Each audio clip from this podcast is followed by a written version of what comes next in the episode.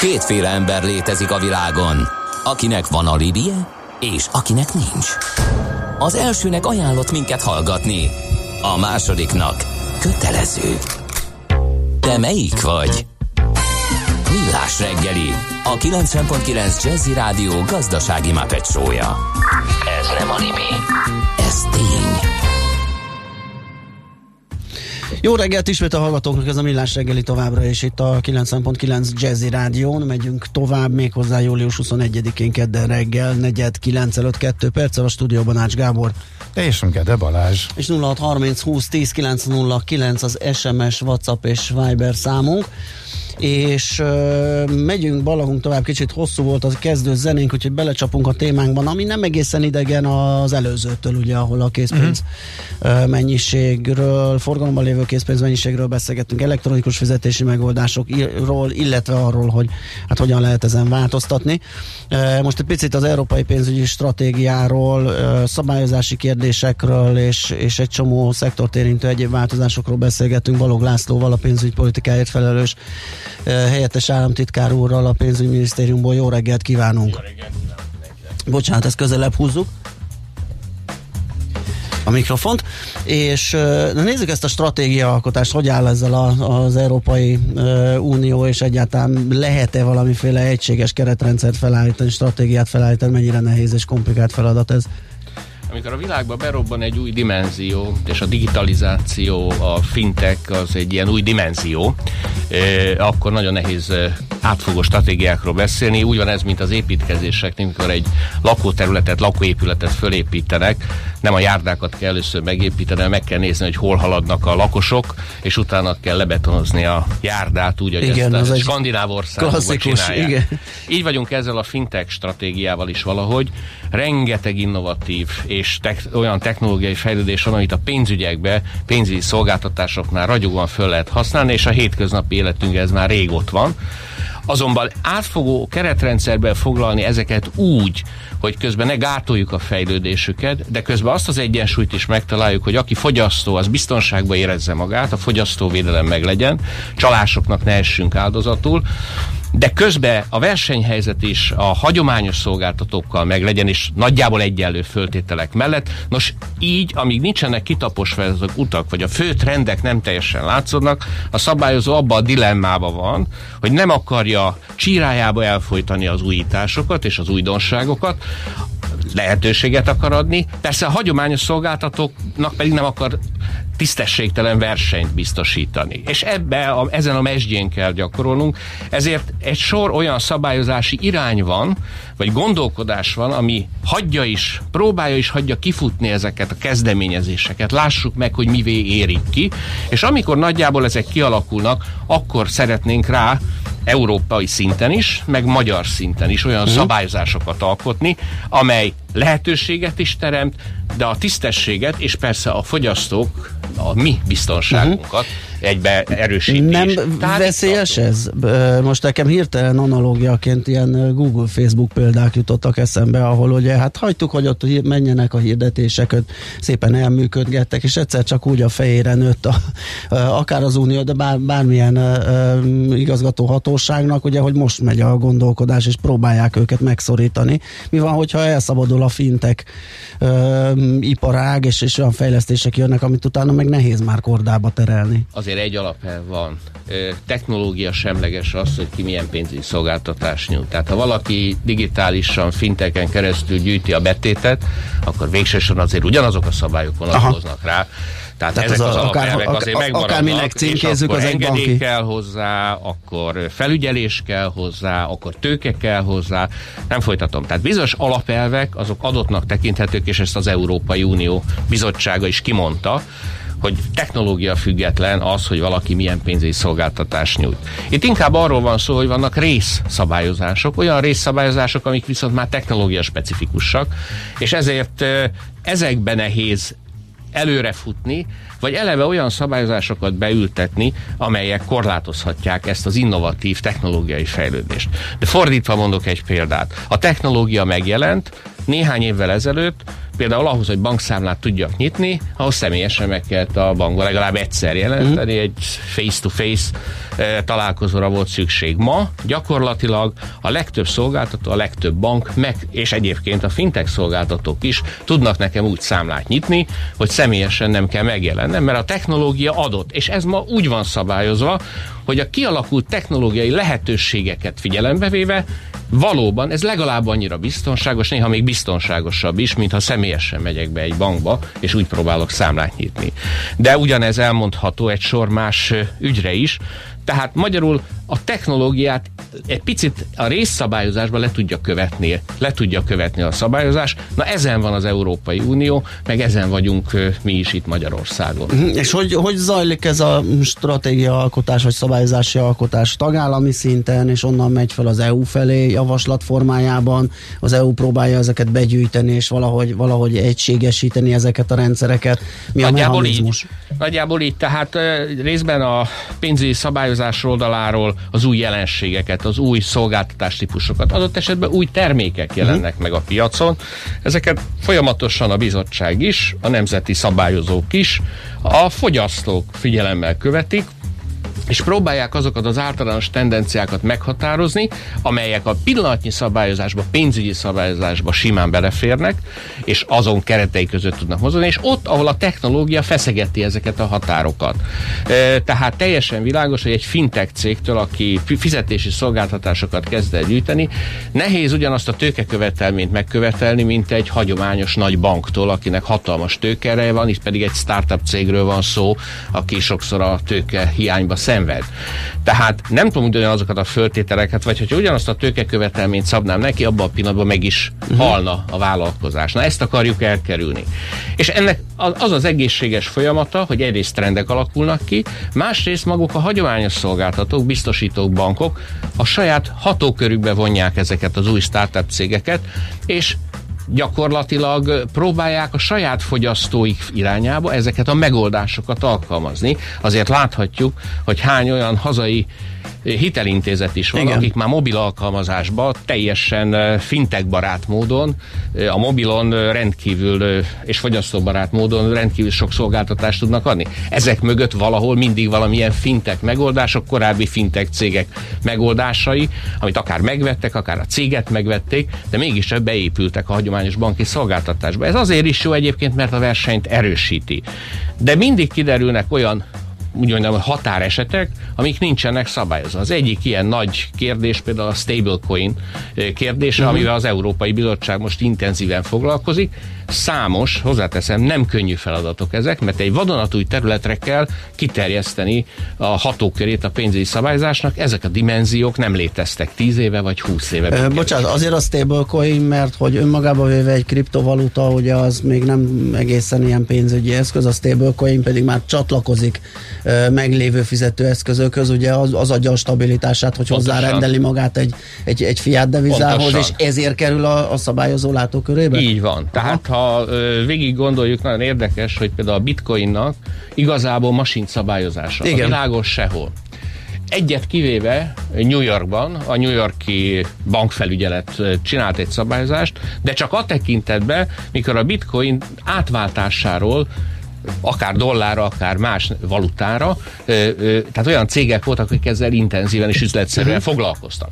Abban a pillanatban, amikor a bitcoin belépett a hagyományos pénzügyi uh-huh. piacra, és ott egy kapcsolódás történt, egy ügynöki tevékenység, na azt, ezt a folyamatot már szabályozta sok évvel ezelőtt a New Yorki bankfelügyelet.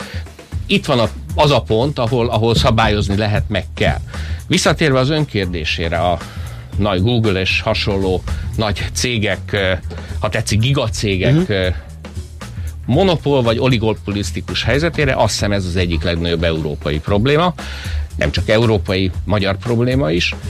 Tehát annyira nyomasztóan vannak jelen ma is, vagy adott esetben potenciálisan ezen a fintek digitális pénzügyi piacon, is, és is. a potenciáljuk ott van, hogy, hogy gyakorlatilag az új európai szolgáltatókat bármilyen jelentősek, vagy újszerűek, vagy akár versenyképesek is lehetnének, gyakorlatilag szabad ezt a kifejezést használom, agyon nyomják, uh-huh a terhük, és valószínűleg azt a feltételrendszert kellene tudni Európában megteremteni, hogy esélyt, lehetőséget teremteni az európai szolgáltatóknak, akik ugyanan érkeznek, hogy ezekkel a gigantikus globális szolgáltatókkal szemben legyen esélyük teret nyerni és piacot nyerni. És ez hogy ez lehet? A hogy lehet? E, hát ez a tízezer dolláros Igen, A bizottság dolgozik ezen, meg a tagállamok Milyen ötletek, ezen. irányok vannak, akkor úgy kérdezem.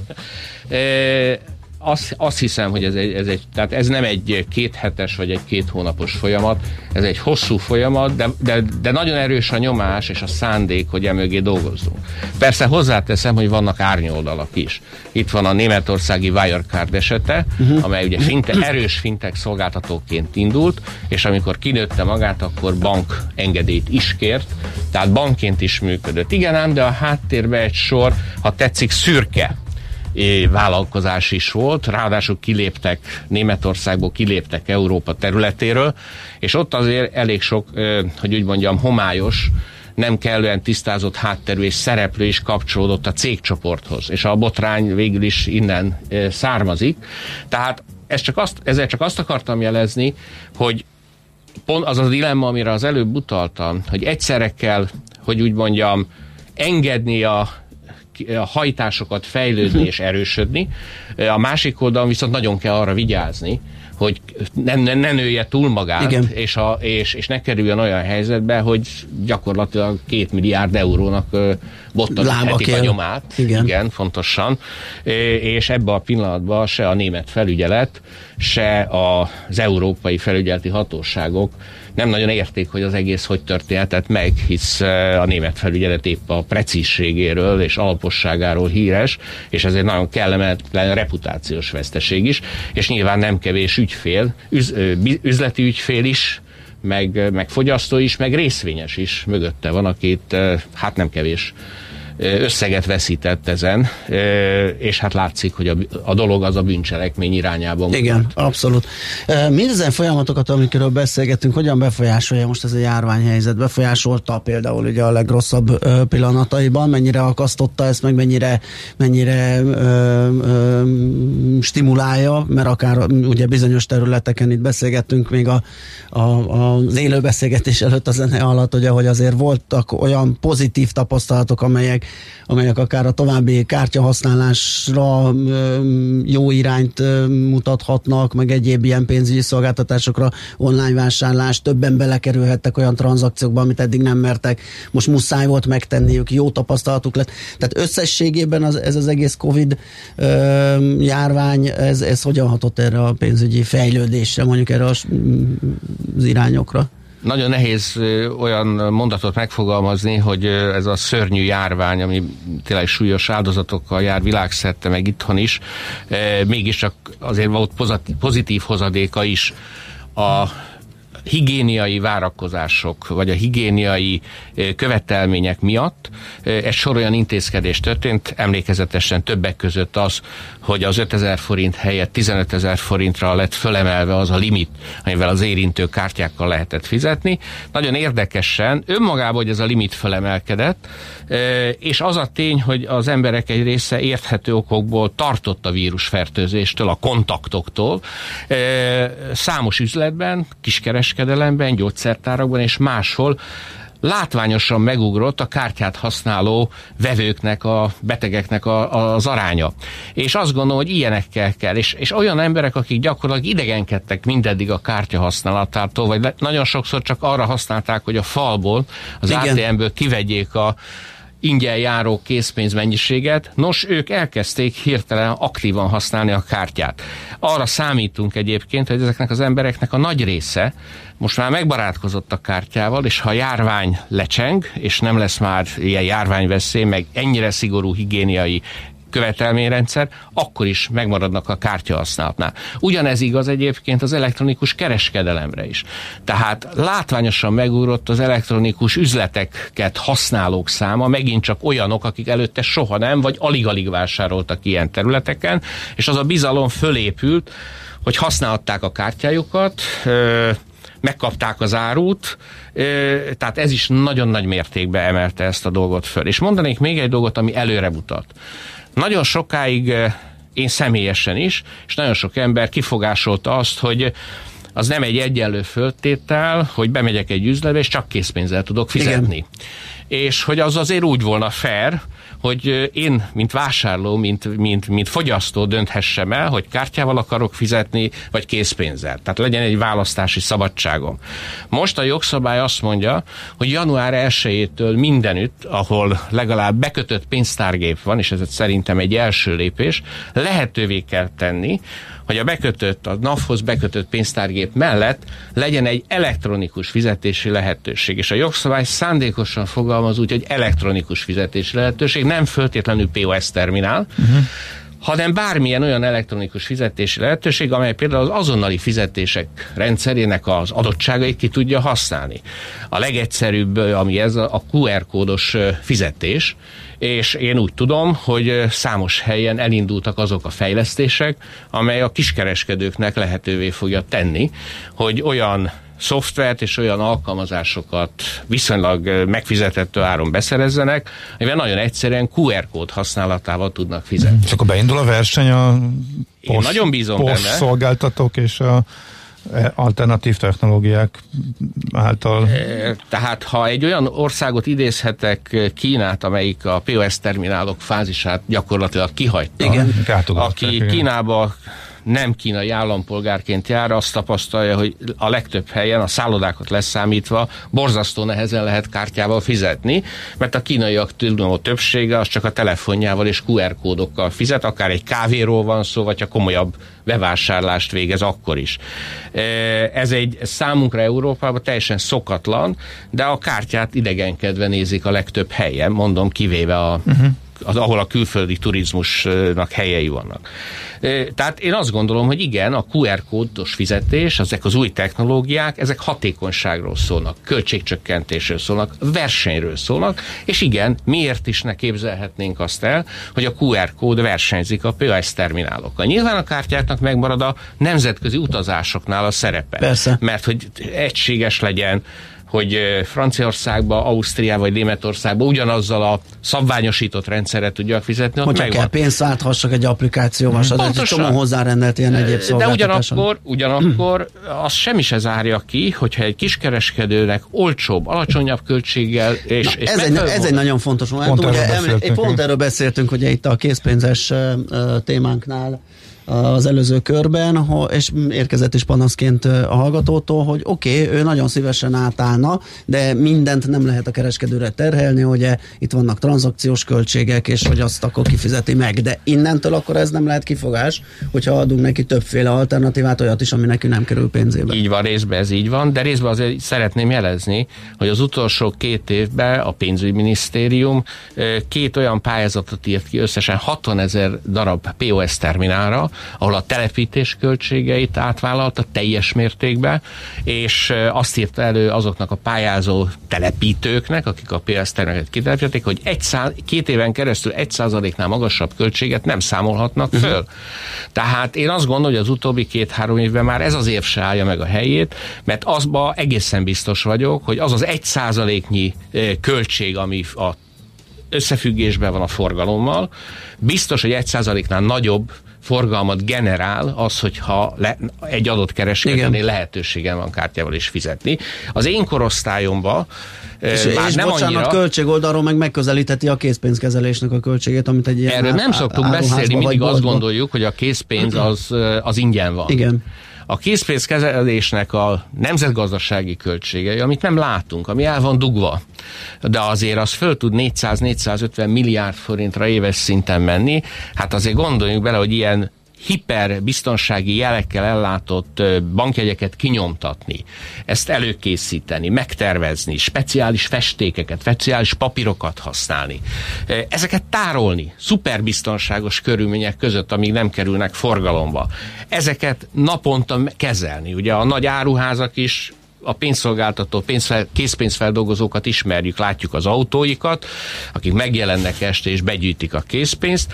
Ezek millió embernek a munkája és költsége természetesen. Tehát ezek bődületes költségek, amelyeket le kéne társadalmi szinten szorítani. Ha a készpénzforgalmat nagyjából a felére le tudnánk szorítani néhány év alatt, akkor durván ennek a költségnek 150-200 milliárd forintot lehetne nemzetgazdasági szinten évente megsporolni. Szerintem volna ennek helye máshol is, sokkal értelmesebb célokra is. Az a helyzet, hogy a digitális fizetéseknél, meg a kártyás fizetéseknél látjuk a költséget, és érezzük ezt a pluszköltséget, de nagyon sok évvel ezelőtt készült egy fölmérés, Hollandiába is, meg Magyarországon is, hogy egy kénzpénzes fizetésre mekkora költség jut. Ez azért 7-8 évvel ezelőtt készült, és ez a fölmérés azt mutatta, hogy egy készpénzes fizetésnek a valós költsége az 60-70 forint körül van, akkori árakon. Uh-huh. Csak ezt nem ha mindent egyre rakjuk, csak, csak ezt mi nem látjuk. Nem a, nem a user érzés. Ez a nagy ha, közösből világos. megy el, uh-huh. de ebből a nagy közösből ezt a pénznek egy részét legalábbis e, sokkal nemesebb és fontosabb célokra, és talán hasznosabb célokra is lehetne fordítani azzal zárnám ezt a gondolatmenetet, hogy az új generáció, aki belép ma a felnőttek, a fiatal felnőttekre, diákok, egyetemisták, és utána frikk is dolgozók, ők sokkal nyitottabbak ezekre a digitális megoldásokra. Egyre nagyobb számba látjuk, különösen a, a járvány idején, hogy hányan fizetnek telefonnal, szerintem óriási az ugrás, és azt gondolom, hogy ahogy ez a generáció lép be az aktív fogyasztók, az aktív vásárlók piacára, azért ez nagyba fog segíteni a járványon mhm. túlmenően is a digitális megoldásoknak a lehetőségébe. Ezek kézre állnak, gyorsak, kényelmesek, nyomon követhetőek. Ehhez persze egy dolog kell, egy pénzügyi tudatosság erősítés, mert a kockázatok is ott vannak. Nagyon gyors, másodpercek alatt lehet dönteni, végrehajtani a tranzakciót, visszacsinálni talán nehezebb, és ez akkor működik jól, hogyha ezek a lépések, még ha néhány másodpercig is tartanak, de tudatosan, uh-huh. végig gondoltak és megfontoltak. Tehát én azt gondolom, hogy a digitális technológia és a digitális készségek fejlesztése és a befogadás készség az együtt jár az, hogy a pénzügyi tudást, a pénzügyi készségeket is erősítenünk kell párhuzamos ezek, egy, egy és mondatos. akkor jár jó minden. Pedig épp akartam mondani, hogy milyen jó lesz ez végszónak, mert elfogyott az időnk, de, de akkor fölmerült, egy... A bankok annyira mondogatják, és meg kell, hogy kérdezzük, hogy ez a tranzakció illeték csökkentési kérés kívánal, amit folyamatosan mondogatnak, erről mi a minisztérium véleménye, illetve az állam ez mit szól? Mert ugye ők ezt tartják, ezt kommunikálják legfontosabbként, hogy lehetne a készpénz állományt csökkenteni, vagy ez, vagy ez inkább költségvetési kérdés? Én nem ragadnék ki egy elemet, igen, van egy tehát, csomag a bankoknál, igen. Tehát azt gondolom, hogy egy, egy sor olyan kérdés van, amit összefüggésébe kell látni. Pillanatnyilag a tranzakciós illeték egy igen komoly bevétele a költségvetésnek, és ez én azt látom, hogy még egy ideig szükség lesz rá.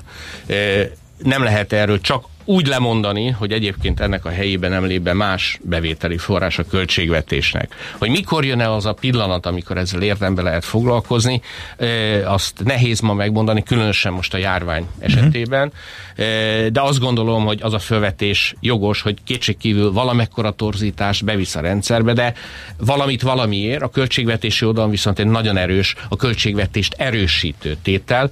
Én, én azt gondolom, hogy ezt napi renden kell ezt is tartani, figyelni kell, és reményeink szerint, ahogy a válság és a helyreállítási folyamat el tud indulni, és a gazdaság újra be tud lendülni, a költségvetés újra stabilizálódni tud, akkor kell ezt a kérdéssel uh-huh. újra foglalkozni. Oké. Okay. Nagyon szépen köszönöm. Akkor most köszönjük, hogy eljött hozzánk. Nagyon szívesen. Jó munkát és szép napot szépen, kívánunk. Én is, önöknek is szép napot. Balog László volt a vendégünk, a pénzügyminisztérium pénzügypolitikáért felelős helyettes államtitkára. Megyünk tovább hírekkel, aztán folytatjuk a millás reggelit itt a 90.9 Jazzin. Műsorunkban termék megjelenítést hallhattak. Nem tudod, mi az a szűző? Még sosem forgatta a látszatolót? Fogalmat sincs, milyen magas a dránka? Mihálovics gazda segít! Minden hétfőn 9 óra után pár perccel. A rovat támogatója a Takarékbank. Rövid hírek a 90.9 Jazzin. Magyarország készen áll még egyszer vendégül látni a Forma egy mezőnyét a 2020-as idényben. Erről tájékoztatta Palkovics László innovációs és technológiai miniszter, a Magyar Nagydíjon a Nemzetközi Automobil Szövetség elnökét, valamint az F1 elnök vezérigazgatóját. A Lót Lengyel Légitársaság hétfőn újraindította a járvány miatt átmenetileg leállított közvetlen Budapest szőújáratát, amely mostantól heti rendszerességgel hétfő indulással közlekedik a magyar és a dél-koreai főváros között. Életmentésre szólít fel a WHO, az amerikai indián lakosságot különösen veszélyezteti a koronavírus terjedése. Július 6-áig 70 ezeren fertőződtek meg, és több mint 2000-en meg is haltak a járvány következtében. 2021 végéig követheti a hírszerzés a koronavíruson átesetteket Izraelben. A javaslat támogatói szerint ezt kulcsfontosságú a járvány terjedésének feltartóztatásához, jogvédők szerint viszont az ilyen megfigyelés sérti az egyéni szabadságjogokat. Sok napsütésre számíthatunk délután egy-egy futó záporral, zivatarral, 28-33 fok között alakul a hőmérséklet. A hírszerkesztőt László B. Katalint hallották hírek legközelebb fél óra múlva. Budapest legfrissebb közlekedési hírei, itt a 90.9 jazz Budapesten baleset nehezíti a közlekedést az ajtós időre sorban a Hermina útnál. A 74-es trollibusz helyett pótlóbusz közlekedik az 56-osok tere és az amerikai út között. Tart a műszaki mentés a Váci úton befelé a Dózsa György út után, a külső sáv nem járható. Zsúfolt a Rákóczi és az Erzsébet híd Pestre, a Pesti alsó rakpart a Drávó utcától déli irányban. Az M3-as metró felújítása miatt a nyugati pályaudvarnál lezárták a bevásárlóközpont felé vezető metró kiáratot. Az állomás csak a Terész körút felüli mozgó lépcsőn hagyható el. A Dohány utcában a Klauzál utcánál útszűkületre kell készülni, mert csatornát javítanak. Pongrász Dániel, PKK Info. A hírek után már is folytatódik a millás reggeli. Itt a 90.9 jazz Következő műsorunkban termék megjelenítést hallhatnak.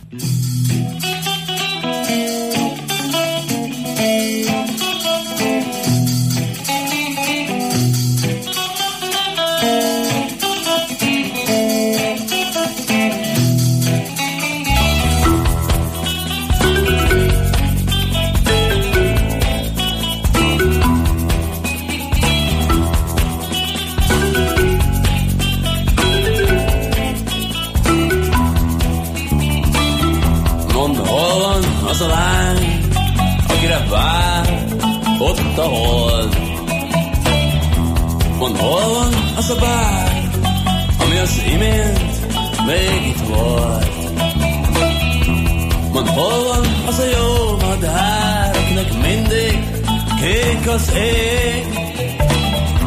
Mond, hol van az a vég, aminek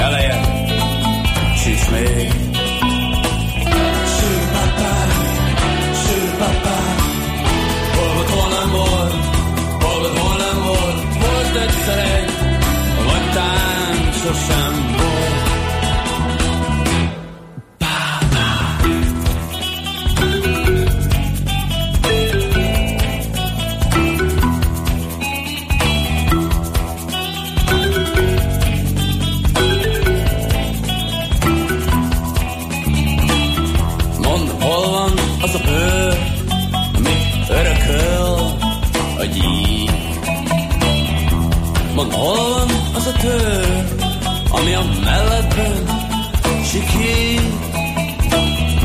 Mond, hol van az a furcsa fény, ami az éj szúrja át. Hol lenne, ugyan már? Jó éjszakát!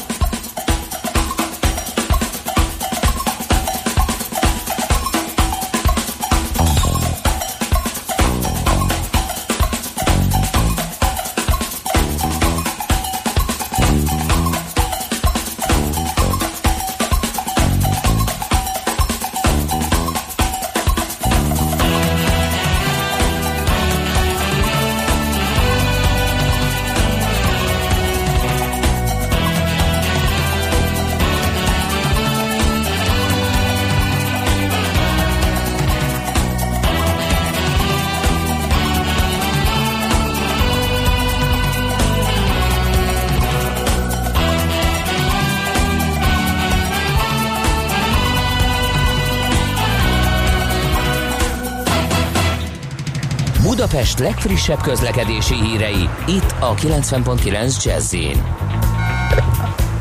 Na hát ez lejárt, de vicces. Azt írja a Fuszek, hogy Szentendre Török Bálint tengely kellemes 55 perc. Éljen a párt. Ezt egy órával ezelőtt írta. De van friss is az Utinfo például, Utinform arról ír, hogy baleset történt az m 0 autót keleti szektorában a Megyeri híd felé vezető oldalon Csömör térségben a 60-as kilométernél a belső sávot lezárták, a forgalom a külső sávon 5-6 kilométeren araszolva halad.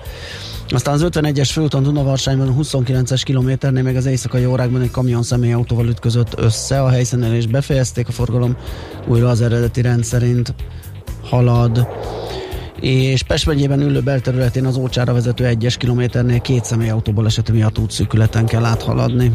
És a Könyves Kálmán körút lassulós a Rákóczi híd irányába. Ez még egy közlekedési info. Ha vannak újabbak valahol belassulást, dugót, balesetet látok, akkor továbbra is 0630 20 10 909-es az SMS számunk. Aranyköpés a millás reggeliben. Mindenre van egy idézetünk. Ez megspórolja az eredeti gondolatokat. De nem mind arany, ami fényli. Lehet kedvező körülmények közt gyémánt is. Tarbéla az egyik születésnaposunk Kossuth magyar filmrendezőről, forgatókönyvíróról van szó, és meg is köszöntöttük a műsor elején. Most egy idézetet eh, citálunk tőle, azt mondta egy alkalommal, mi soha nem adtunk ki a kezünkből semmit, amíg nem gondoltuk azt, hogy ez megvan. Soha. Olyan nem fordulhatott elő. Ha valami nem stimmelt, akkor újra kellett forgatni. Ha nem volt rá pénz, akkor meg kellett szerezni rá a pénzt. Annyira nem vagyok hülye és beszámíthatatlan, hogy azt mondjam a szarra, hogy az jó. Ezt mondta. Ez most tav... ma 65 éves tart. Igen, egy tavalyi interjúból származik, a HVG-n e, jelent meg, ugye hvg.hu-n e, jelent meg, de annyi minden érdekeset mond meg benne, hogy nem tudom. Ha már a Kossuth Igen. szóba került, említetted, hogy Kossuth rendezőről van szó, megkérdezték, hogy cigarettázik-e még, persze, hogy cigarettázik. Hát hogy ne, nem akarok megdögleni cigaretta nélkül. Azon hezitálok viszont, hogy ki fogja fizetni a temetésemet. A magyar állam, ami jár nekem a Kossuth apropóján, vagy pedig a Philip Morris a cigaretta miatt. Szerintem a Philip Morris jobb temetést csinál. Ez is ebből az interjúban van. Fekete humor. Igen, és még egy dolgot akkor ebből idéznék, illetve nem csak ebből, de a cikkbe is beletették, eh, mert hogy a, a sátán tangónak olyan kultusza van világszerte, eh, és olyan mém kultúra kapcsolódik már hozzá, illetve Tarbélához is egészen elképesztő, eh, és megkérdezték őket egymásról, hogy a nagy találkozás, tehát Krasznahorkai Lászlóval a film létrejötte előtt hogyan is volt. Itt az interjúban Tarbéla azt mondja erről, hogy Balassa Péter adta oda nekem a sátántangó kéziratát, egy éjszaka alatt elolvastam, tudtam, hogy remek művel állok szemben. Úgy emlékszem, már másnap felhívtam Krasznahorkait, hogy szeretnék vele találkozni. Ami azért érdekes, mert belinkelik eh, Krasznahorkainak a nyilatkozatát, illetve hogy ő hogy emlékezik vissza arról, hogy eh, Tarbéla milyen módon jelent meg nála, hogy őt érdekelné a mű.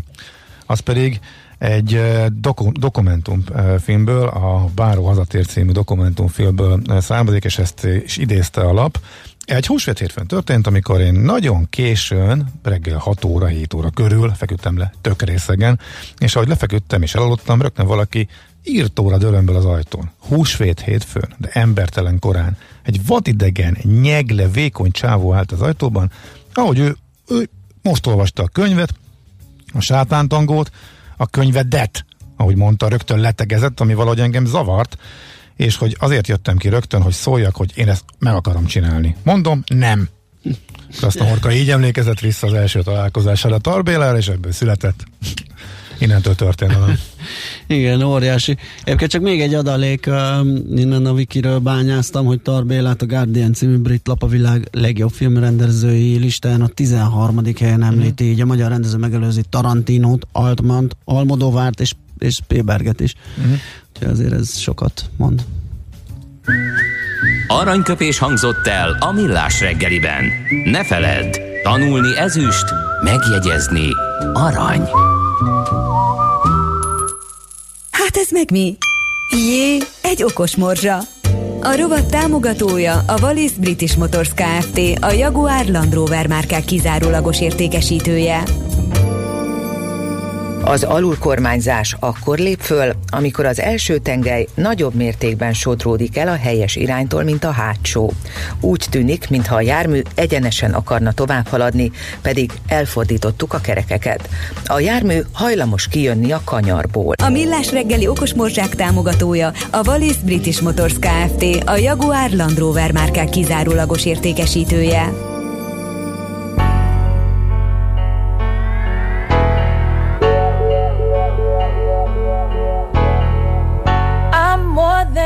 Color of my skin. I'm a girl that likes to sing. All I know is what's within, not just a brown girl in the ring. Go to school and learn their ways, told how to think and what to say. While my mother says to pray, I pray for better days.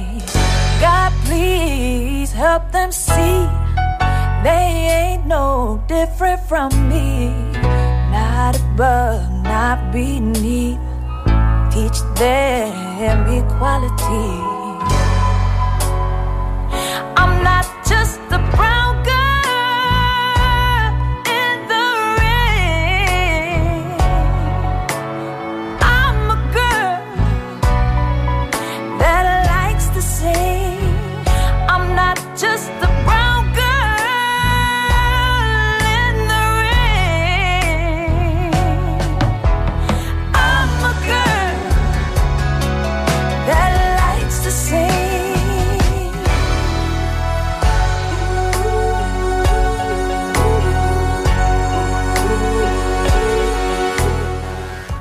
Ez a millás reggeli itt a 90.9 Jazzin, és hát egy picit a magánegészségügyi szektort fogjuk átnézni, Cseki Gergely egy ilyen méretes ö, már, már tanulmányt készített a 2019-es üzleti évükről portfolio.hu-n, úgyhogy ö, magával a szerzővel, Cseki Gergely a portfolio.hu vezető elemzőjével nézzük át, hogy hogyan is áll ez a szektor. Szia, jó reggelt! Jó reggelt, üdvözlöm a hallgatókat is! Hát Na. mindenkit ez érdekel, aki fél az állami egészségügytől, írgalmatlan igény mutatkozik, és erre reagáltak ugye a befektetők is, nagyon gyorsan fejlődik a magyar magánegészségügy, és elég nagy pénz is van benne. Mit mutatnak a számok, mire jutottál, milyen volt a tavalyi év? Igen, a 2019-es teljes évet mutatta be ez a cikk, azt mutatta, hogy talán ez, ez volt az legutolsó csúcsév, vagy ez lehetett a csúcséve a magyar magánegészségügynek, árulkodó jelek vannak ugyanis. Az árbevétel ugyan új csúcsra ment, és egy 20, 20% feletti ütemben bővült átlagosan, ami jobb volt, mint a 2008-as átlagos növekedési ütem árbevétel tekintetében, azonban a nyereség csökkent, a nyereség tömeg, amit meg tudtak termelni a vezető magánegészségügyi cégek, konkrétan 22 magánegészségügyi cégről készítettünk egy összefoglalót, ami, és, és az árbevételre vetítjük így a, a nyereséget, akkor a, az arányszám is rosszabb képet mutat, és azt tegyük hozzá azért fontos, hogy nem tudjuk azt, hogy az árbevétel növekedésében tavaly mekkora szerepet játszott a tisztán magánforrás, tehát amit az emberek a saját zsebükből, vagy akár egészségpénztáron keresztül ne találtán biztosításból fizetnek, és mennyi származott a NEAK-tól, tehát az állami biztosítótól, ugyanis vannak olyan magánszolgáltók, magántulajdonok, akik ugyanúgy ellátnak magán, hogy elkezdfinanszírozás feladatot is. Uh-huh. Mi lehet egy, ennek az oka, hogy csökkentek? Nagyon, tehát a konkurenciaharc nőtt, vagy hogy már árazási kérdés merült föl, hogy már esetleg nem nőtt a fizetőképes kereslet annyira, tehát hogy a marzsok miért estek vissza, miért lett a igen, elsősorban erőforrás kérdések, igen, elsősorban erőforrás kérdéseket uh-huh. tippelnék. Ugye egyre több beruházást, fejlesztést hajtottak végre, plusz ugye 19-ben is voltak még felvásárlások, azokat kellett összecsikszolni, az együtt összeálló cégeket kellett egy, egy holding alá vagy egy csoportba szervezni, valamint a másik legfontosabb, hogy drágul, tovább drágulhatott a munkaerő, uh-huh. és közben meg, hogyha bővülést akar az, a, akarnak a nagyobb szolgáltatók, azt akarják, hogy az emberek az ő orvosaikhoz menjenek, az ő brandjüket választák, akkor oda kell e, csábítani a legjobb orvosokat, és ugye ez azt jelenti, hogy a, a, a orvosok diktálnak, a jó e, e, szakemberek e, diktálnak a magánegészségügyben, és közben az állami oldalról is van egyfajta bérnyomás, és ez minden, minden bizonyal egyre nagyobb költséget harap ki a, a, az árbevételből és a, a bevétel a profitból. összetétele nem változott, ha, nem változhatott úgy, hogy az is hatott? Itt most arra gondolok, én ezt nem mértem meg, nem kutattam, csak így az érzékelésem mondatja, hogy a, ugye eddig a magánegészségügy esetében főleg a diagnosztikai megoldásokról tudtunk beszélni, hogy az volt a legelterjedtebb, vettek egy-egy gépet, mértek, vizsgáltak. Most már viszont látszik, hogy az egészségügyi ellátások terén is egyre nagyobb szeletet hasítanak ki, ahol el tudom képzelni, hogy akkora marzsot nem lehet rátenni, mert hát ezzel a fizetőképességet meg meg kell tartani. Így van, az a baj, hogy árbevételre összetételt nem látunk. Aha. Az egyértelmű egyébként, hogy igazad van, hogy egyre komolyabb kapacitásokat építenek ki, nem csak járóbetegrendelő kapacitásokat, hanem fekvőbeteg kapacitásokat is, és a jövőben is ez, ez tartani fog. Ezért lesz különben érdekes, hogy ez a verseny, ez egy, egy nagyobb verseny, és a bővülő kapacitások mennyire fenntartatóak, és mennyire lesz, mennyire indul be egyfajta konszolidáció, akár ennek hatására, akár a koronavírus idei válságos hatására ez, ez, ez mindenképpen uh-huh. érdekes lesz, de, de egy, egyértelműen igazad van, hogy, hogy vannak már olyan, e, olyan egyre, egy, egyre több olyan ellátás, ami bonyolultabb és megjelenik a magánegészségügyben. Uh-huh. Beszéljünk akkor a szereplőkről. Milyen most a lista, mert hogy rangsoroltatok is, kik a legnagyobbak a piacon, milyen akvizíciókat hajtottak végre, ők mivel foglalkoznak, elsősorban milyen szolgáltatásokat nyújtanak jellemző ez? Igen, jól lehet szegmentálni ezt a top 20-as cégeket. Ugye van a, van a top 3, akik messze léptek a, a többi, a többi, többi, többiektől a mezőnyben. Ugye van a Budai Egészségközpont, a Medicover és a, FIDA diagnosztika. Ugye ők is ebből a leginkább tiszta magánforrásból működő az a Medicover, de ők a 2019-es eredményüket, vagy beszámolójukat még nem tették közé, viszont a 18-as beszámoló szám is azóta jön meg, hogy legutóbb tavaly megírtam a cikket, úgyhogy érdekes volt, hogy 8 milliárd feletti árbevétel, árbevételt értek el, és hozzá 1,7 milliárd forintos adózott eredményt tudtak, tudtak felmutatni és ez látványos bővülés. Ugye az AFIDA már 11 milliárd forintos árbevétele rendelkezik, de ott fontos látni, hogy a diagnosztikai szolgáltások az első, elsődleges bevételi forrás, és ugyanúgy van közfinanszírozott. A, a Budai Egészségközpont pedig látványos árbevétel rendelkezést tudott szintén 7,5 milliárdról közel 9 milliárd forint lett az árbevétele. Csak olyan a következő kategória, akik ez a 2 milliárd fölötti, 4 milliárd közötti, tehát itt van egy kis rés az első három után, és akkor utána a boly.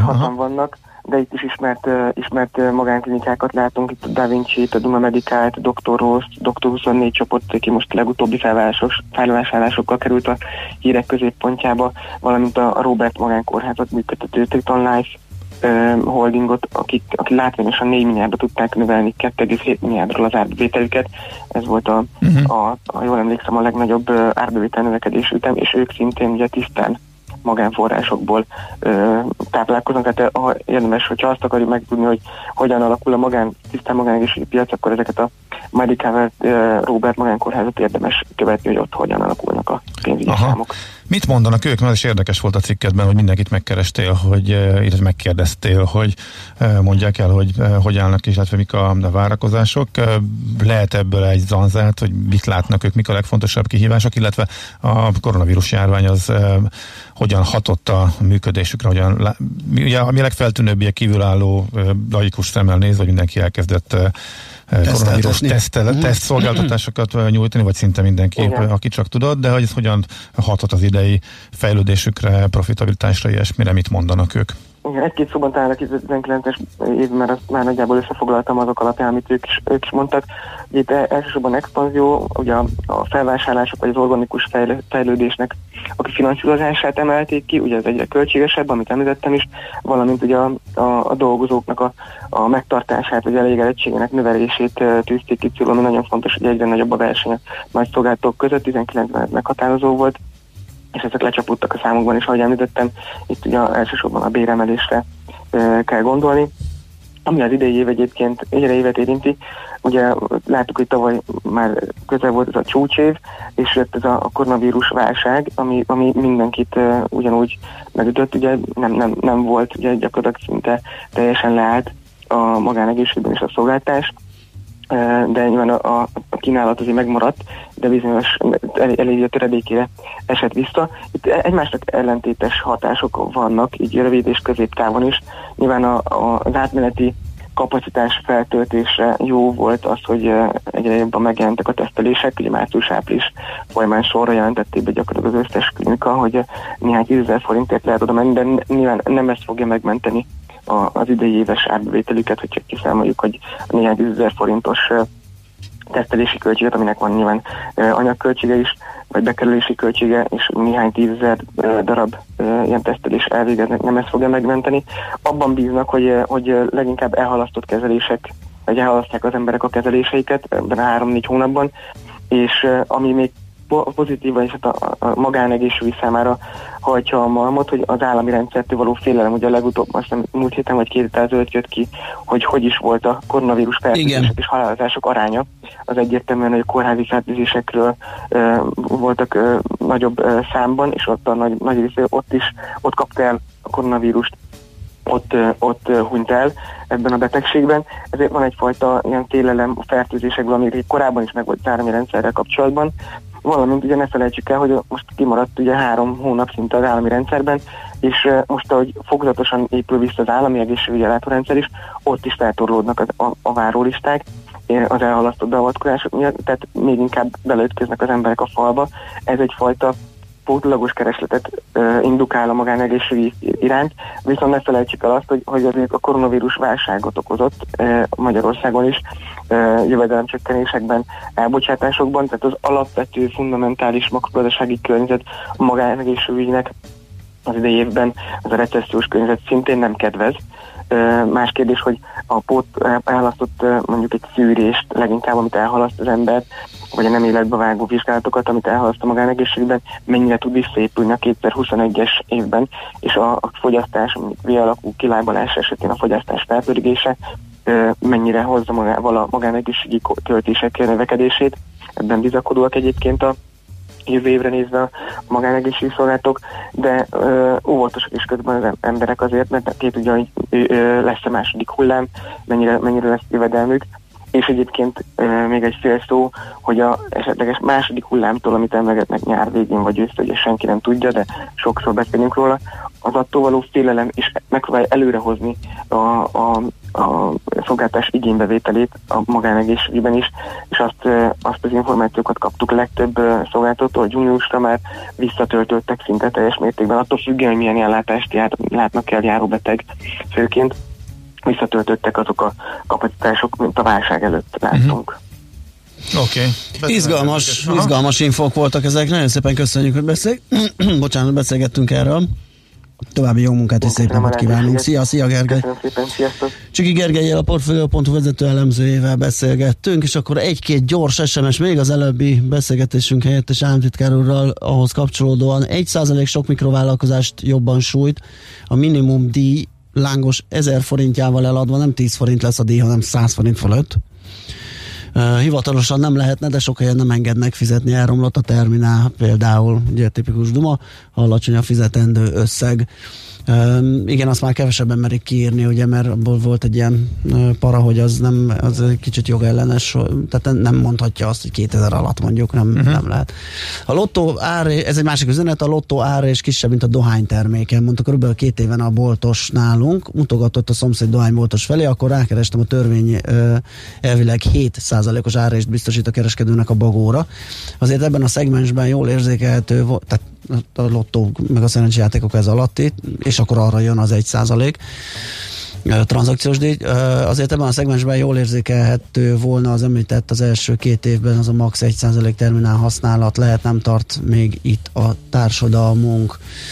Azt mondja, hogy készpénzes fizetés akció, ez hol tiltja a törvény. Nem tudom, én ezt, ezt csak um, ilyen érintőlegesen rémlik ez az információ, hogy, hogy nem, mert nem lehet így korlátozni, vagy a szerződés nem engedi a, a, a, a bankkal való szerződés. Vagy, Szerintem a kártyatársaság is tiltja. A kártyatársaság tiltja, tehát valami, valami probléma van ezzel. Egyébként nagyon kevés helyen trükköznek ezzel, tehát nekem pont azt tűnt föl, hogy amikor legutóbb Görögországban jártam, ott ez rendszeres volt, hogy de nagy összeg, tehát, tehát 20 euró alatt nem engedtek kártyával fizetni. Az ott a terminál, de, de ki is volt írva, hogy 20 Aha. euró 40 euró. Tehát nagyon magas összegek, ami fölött egyáltalán elfogadták a, a kártyás fizetést, és meglehetősen kevés helyen volt. Most a harmadik napon az, azon vettem észre magam, hogy még egy fillét nem költöttem készpénzt. Mindenhol, a legkisebb helyeken is, a legkisebb szigeteken is mindenütt működik, és az érintős. Örülnek, ha valaki fizet, nem, hogy még persze, persze, a de hogy, Igen. És ez nem tudom mennyire a, a vírus hatás, én nem hinném az utolsó pillanatban indultak volna be ezek a a terminálok. Itthon viszont beleszaladtam olyanba, pont ugye a járvány idején, hogy hát, hát volt tavaly, hát tavaly fizettem kártyával. Igen, de hát ugye térre visszaadjuk, mert hogy nincs forgalom, meg nem fizetnénk érte, akkor is, hogyha nem használjuk, viszont nem ért még ide minden nap ígérgetik, és hetekkel halogatják. Tehát itt olyan igény mutatkozott hirtelen a kártya terminálok felszerelésére a legdurvább időszakban, amikor a karantén meg a kiárási eh, korlátozások életbe léptek, hogy mindenki egyszerre akart, eh, mert hogy tényleg az igények is rettenetesen megnőttek erre, hogy nem tudták kielégíteni a, a, a terminál kihelyezést. Volt egy ilyen e, időszak is, ez is egy érdekes adalék ahhoz, hogy e, mennyire sokan akartak kereskedők is terminálhoz jutni, illetve ezt eh, beindítani, mert hogy erre volt fogyasztóigény, és egyre inkább azt mondták a vásárlók, hogy ők nem nyomnak gombot, ők csak és kizárólag kártyával, meg nem készpénzeznek. Milán Érdekes. írt nekünk. Aha, igen. A kártya hívószóra előbukkant egy üzenet. Mi tiltottuk régen, de ma már a PSD2 óta a legtöbb államban a törvény tiltja. Aha és az, ami ugye az a kártyatársaság. Igen, első kézből kaptuk az információt. Így is van, úgyhogy ezt Gauder Milántól Nagyon gyorsan igen. sikerül. Nagyon autentikus helyről beszerezni az infót. Köszönjük, Köszönjük szépen. szépen. Úgyhogy megyünk tovább. Hát nekem jó rém lett, csak már régen volt. Igen, igen, igen, én is azért adom egy kicsit, mert, mert valami, valami rémlet Milán gatyába rázta ezt. Hírek jönnek László Bekatival, utána pedig jövünk vissza, folytatjuk a millás reggelit. Műsorunkban termék megjelenítést hallhattak.